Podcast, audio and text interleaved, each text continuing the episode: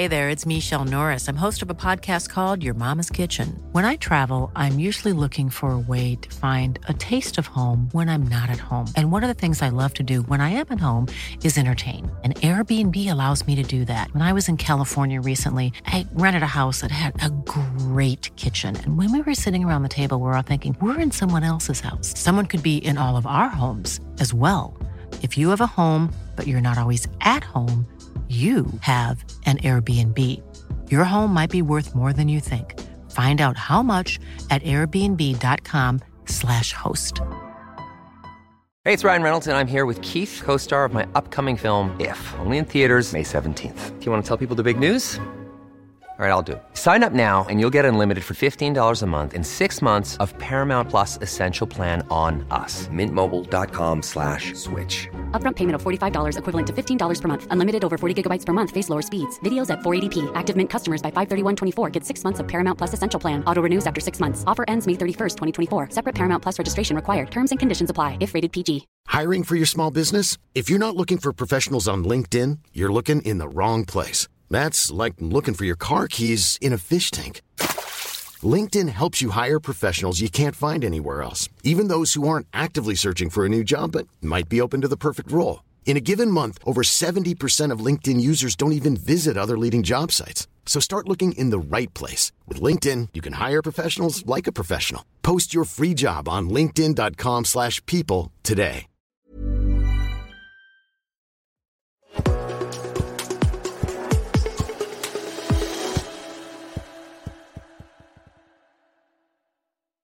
Hello, everyone. Charles Watts here. Welcome to another edition of Inside Arsenal. It is Tuesday.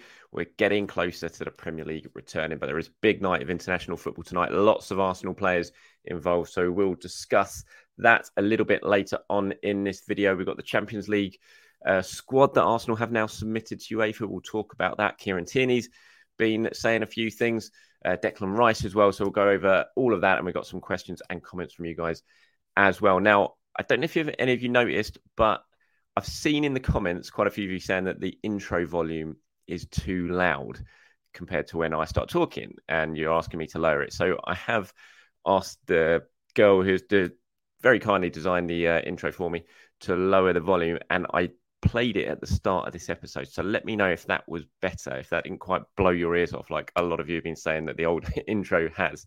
So hopefully this one is a little bit better. Do let me know if it sounded better or not in the comments below. And if it does, then that's the one I'll use for the rest of the time. Okay, let's quit, get starting, shall we? I wanted to talk a little bit about the Arsenal Champions League 25 man squad that was submitted to UEFA. Arsenal announcing that yesterday. No great surprises in there. I think there's a few maybe sort of eye opening selections. Lino Sousa makes the 25 man list. Arsenal's young left back, who is very highly rated at the club, signed from West Brom a couple of years ago, has been progressing through with the under 18s and the uh, and playing under 21s football as well. Talented young player, left back, like I said. Um, obviously, with Jurrien Timber out, he's not in the squad. If needs be, he can be added in January. Whether that happens, you know, we'll have to wait and see. Um, depends on how his injury recovery is going. I, I doubt it, but they, they might do. They might just take a chance in January, just in case he does get fit for say April or something, and Arsenal still in the in the latter stages of the competition. So Sousa's an interesting one, um, but I can see why that one's happened with um, uh, with Timber's injury. Cedric Soares makes it. Which suggests that Cedric is not going to go down the same route as Nicolas Pepe and not have his contract terminated, um, which you know, wouldn't have surprised me had it have happened. But the fact that he's made this squad suggests that Mikel thinks he's probably worth keeping around now um, for the remainder of the season, or certainly for the first half of the season, which I think is probably a right move. I spoke about this uh, in a video a couple of a few days ago, sort of looking at it and with the injuries, with Tierney going, with Holding going, with obviously Timber's injury, you kind of looked at the Cedric one and thought it's probably worth keeping him around. Um, just to make up the numbers almost. And that sounds a bit bad. He was obviously a professional footballer, but um, you know, if you let him go it, I don't. It's probably it's just not worth it. I just I just felt like he was one that was worth worth keeping around because of the numbers, because of the injuries. So I'm not overly surprised at that. Uh, James Hillson makes it obviously as a goal as the third goalkeeper. Um, Arthur Okonkwo's headed out on loan to um, uh, where's he gone? Wrexham, hasn't he? So Hillson gets the nod as the third choice goalkeeper. Everywhere else there, I mean, there's no great surprises, is there? Defenders Cedric, Lino Sousa, Tomiyasu, Zinchenko, White, Gabriel, Kiwior, Saliba, midfielders Elneny, Jorginho, Partey, Declan Rice, Odegaard, Havertz, Vieira, and Smith Rowe. And then the forwards Trossard, Saka, Martinelli, Nelson, and Nketiah and Gabriel Jesus. Strong squad. Could have done with having Jurrien Timber in there. Certainly, it would have looked a hell of a lot stronger having Timber's name down there. But hopefully, that is a 25 man squad that goes on to win Arsenal the Champions League this season. Wouldn't that be nice? But let me know what you guys think, of course, in the comments below of those squad and of Lino Sousa's inclusion, of Cedric's inclusion? Can you see the reasons for that? Arsenal could. There is, of course, a B squad that can be submitted to UEFA. It doesn't have to be submitted till like the night before the game, and that can include under 21s players as well, which can, you know, f- fill out the numbers. Um, you know, the likes of I don't know.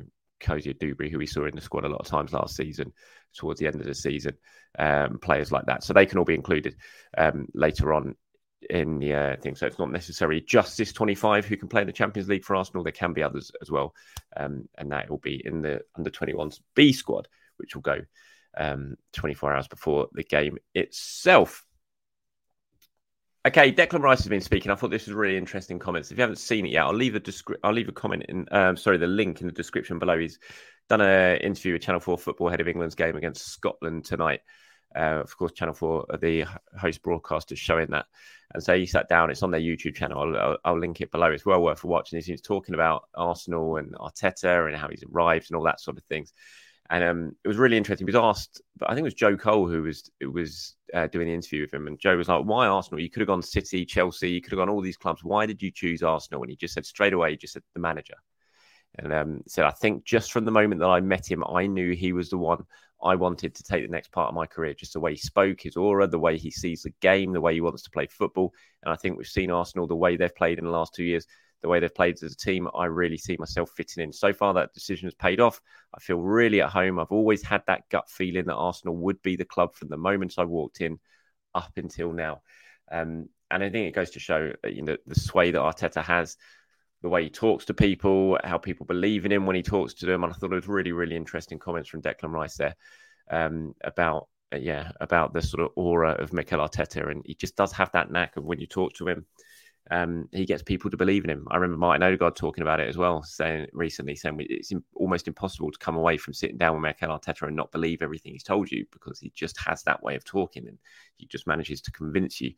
Um, and yeah, Declan Rice's interview there, I thought was very, very telling. He also spoke very glowingly about Jorginho and how good he is. And I thought these was really good comments as well. So please do watch the video about Jorginho. He talks about how brilliant he is in training, how hard he works, how he always finds the right position. And Declan Rice says he always just watches Jorginho in training, just trying to learn from him. And um, you know, it's just another example of what a good signing Jorginho has been. I saw some, I saw someone today. I, I, can't remember who it was. I just saw the tweet doing the rounds on on social media. Someone, an Arsenal fan, saying 10 million Jorginho over 70 million Casemiro, and obviously, you know, there was lots of bites on it from Manchester United players. But the more I was thinking about it, the more I think, look, Casemiro is obviously a fantastic player. He's brilliant at times for United last season, so it's very hard to compare. But Jorginho just for 10 million pounds. He has been an absolute steal. He's been such a good signing for Arsenal. He's done brilliant work on the pitch when he's played. Hasn't let Arsenal down at all. He's been fantastic at times. And I really think he's got a big part to play this season, especially in Champions League football when that all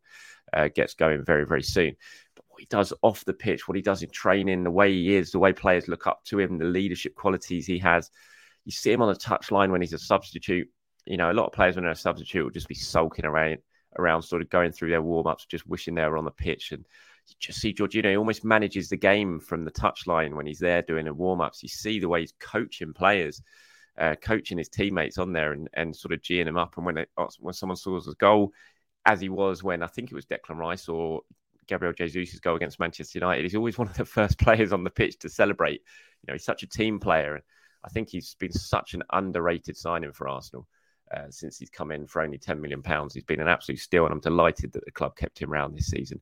There's obviously those rumours doing the rounds about he could potentially go Um, and yeah, I'm absolutely delighted that those rumours, as I said at the time, there was nothing in them. There was nothing substance. He wanted to stay. Arsenal wanted him to stay.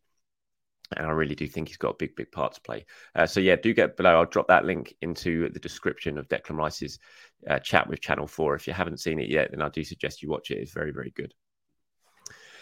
Talking about Declan Rice, he could well be in action tonight. Lots of players, Arsenal players, potentially in action tonight. Actually, um, in the sort of final round of fixtures in the international break. Fingers crossed. I think we all sit here right now with our fingers crossed that they all come through unscathed. You look at the England Scotland game. You've obviously got Declan Rice, Eddie Nketiah.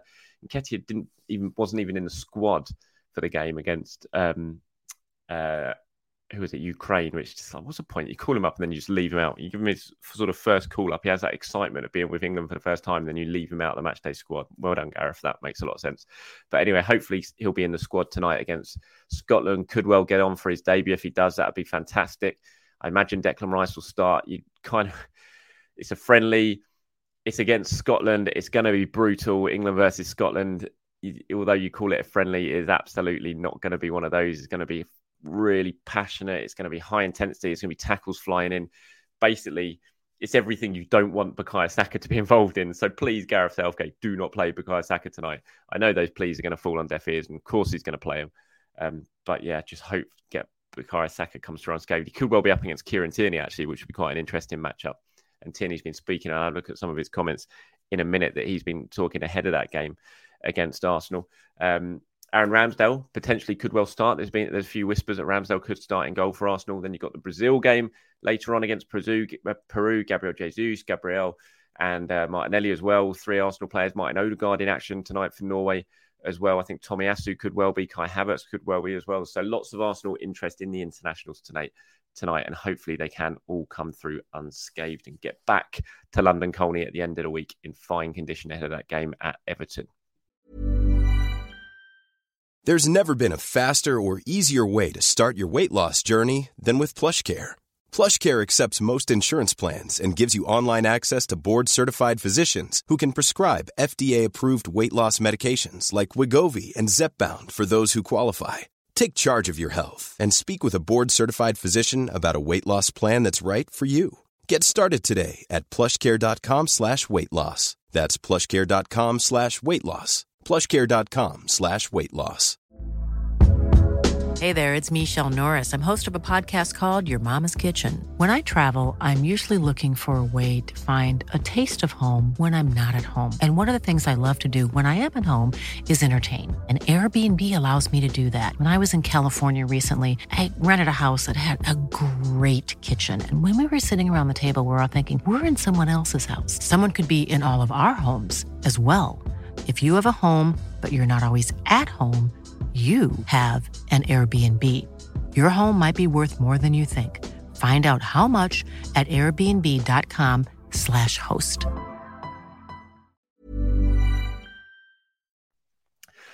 Right, Kieran Tierney, as I said, has been talking. He's been talking about his decision to leave Arsenal and was it easy and everything like that. He's been talking about facing up against some of his former teammates tonight for Scotland. Is something. He, what he said when he was asked about whether it was an easy decision to leave Arsenal and go to Sociedad. He said, "100%. Listen, I will always be a homeboy. I'll always love Scotland, and after my career is done, I will always live in Scotland. But you only get one shot at this. I had this opportunity to go to La Liga, and it was one I really didn't want to turn down. I took the chance, and so far I'm enjoying it." I'm in a really good place now. I'm ju- enjoying it over here in Spain. I was buzzing to get the move done, buzzing to come away with Scotland as always. And we have another game against England before I return to the Basque region again. I'm really enjoying it. He was then asked about, you know, facing up to the Arsenal players. He said there are a few Arsenal boys in the England team, and it'll be good to see them again. We know how good they are. They have started the season well, and they are world class players.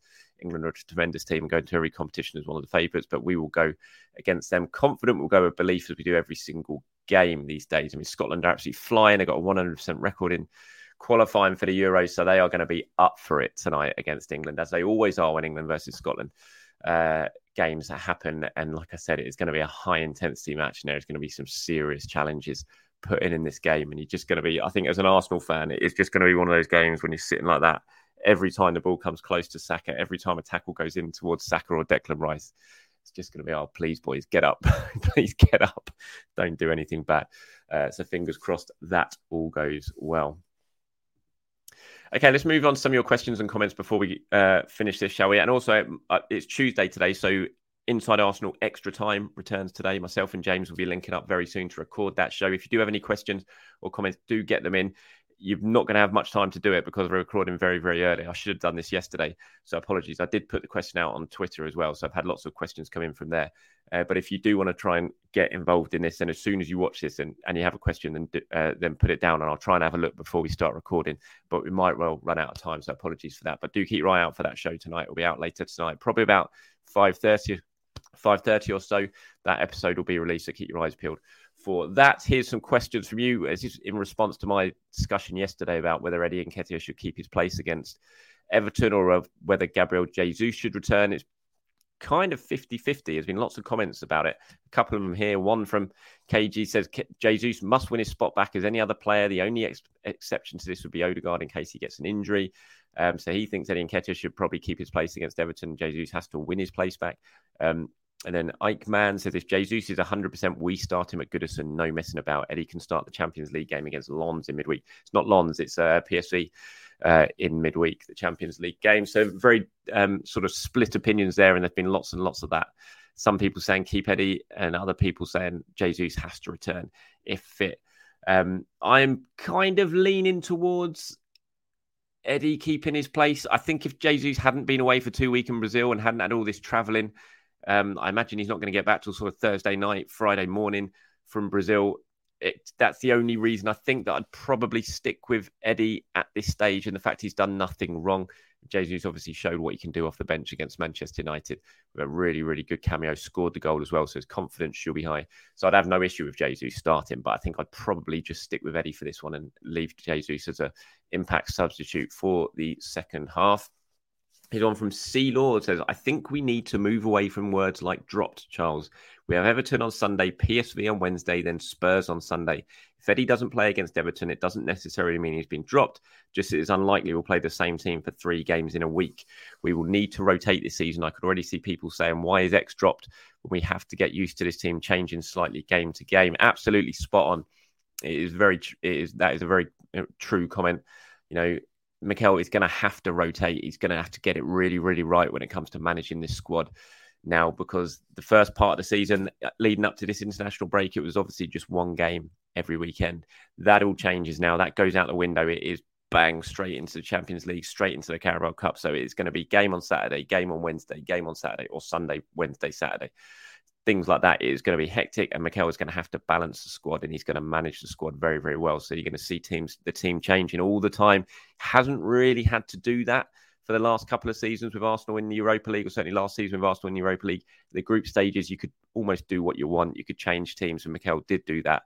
Um, you know, not he didn't change all 11 players, but he changed the team. He did rotate quite heavily. There's only sort of two or three that would sort of stay in the team. I don't think he can really do that again with the Champions League. He's got to manage it really well. So you've got to, you know, you could almost you have five or six players on one night, then rest them, and then bring another five or six in. So they're all going to get their chance. They're all going to get their minutes. That's why when people are looking at why isn't Emil Smith Rowe playing, I'm hoping we're going to see a lot of Emil Smith Rowe from this point forward because everyone's going to have to play. Everyone's going to have to prove that they're good enough to play and take their chances when they arrive. Um, and it isn't going to be a case of players being dropped. It's just going to be a case of playing being rested, rotated, and um, doing everything you can to keep them in the best possible position uh, for the games that are coming. Here's one as well from Simmer Langland, but looks it says, Hi Charles, do you think we'll see Smith Rowe start Premier League game for Arsenal? Again, right now it seems like Arteta would start the kit man ahead of him. Well, this is what I've just been talking about. You know, obviously that first little chunk of games, it was just one game every weekend. So Mikel kind of stuck with the same team. But now I think we're going to see a lot more rotation. Teams, you know, players coming in, players coming out, players are going to get minutes. And I absolutely hope Smith Rowe is 100% a part of that. I would imagine you. I think certainly for the group stage games, because of the teams Arsenal have got as well, um, it does give you a little bit more leeway. You don't want to take any risks or anything like that because although it's not the strongest Champions League group, they're all dangerous teams. We saw Arsenal go to PSV and lose convincingly last season in Europa League. So you've got to be sensible.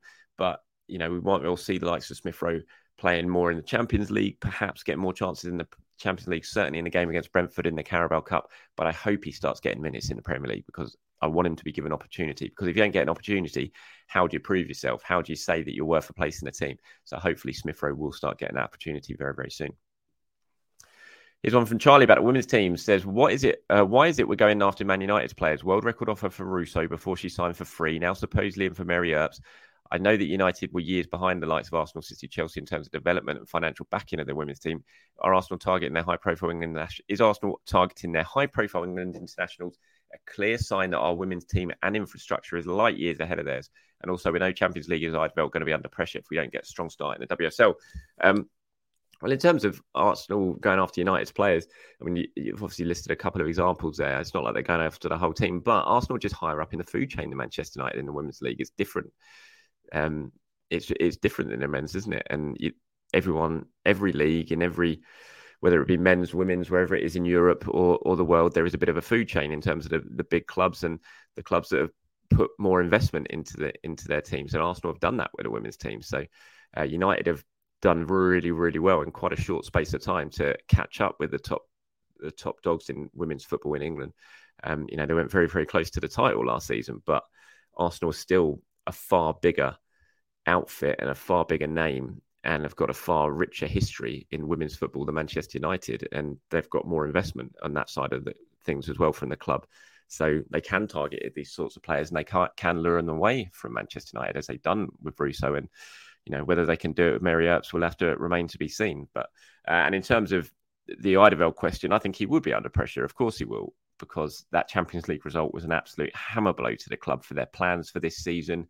You know, for the game, the European games that were going to be staged at the Emirates. You know, for the investment that Arsenal put in to bring players like Russo to the club, it was all. You know, the Champions League is absolutely central to that, and to go out before the groups, um, before you get into the, the group stages was an absolute disaster for Arsenal. It was an awful result, and Eidevall will 100% be under pressure. I think if Arsenal don't get off to a good start in the WSL, it's only natural. Um, hopefully they do, though, and you can look at the Champions League exit and think, well, hopefully that will help with the WSL campaign. Um, that would be scant consolation, of course, because everyone wants to play in the Champions League. But um, yeah, you would hope that in terms of squad management and everything like that to give Arsenal a much better opportunity in a WSL, and they can get themselves under light. But I think Jonas is 100% going to be under pressure to perform now because of what happened with that Champions League result. Um, there's a final one here before we move on. Um, Dominic Palmer says, I think if Partey were fit for Everton game, then maybe Arteta would look more closely at taking Havertz out of the firing line for a game or two. But without him, I think he'll go for the physical presence Havertz provides against Everton. And then Toby, who was underneath replying to that comment, I thought was worth including, says, definitely this. Unfortunately, as soon as a lineup comes out, people will be questioning why Vieira is not starting, as if Vieira would succeed in a scruffy physical battle against Anara, Onana, Doucouré, and Gueye, etc. Yeah, 100%. Look, I, I spoke about this earlier on in the week and looking ahead to the Everton game. And I don't feel like it's a match for Fabio Vieira. I remember what happened at Goodison last season. I remember how that midfield really bossed Arsenal and dominated Arsenal and shut them down really, really quickly. We know what's going to happen with a Sean Dyche team.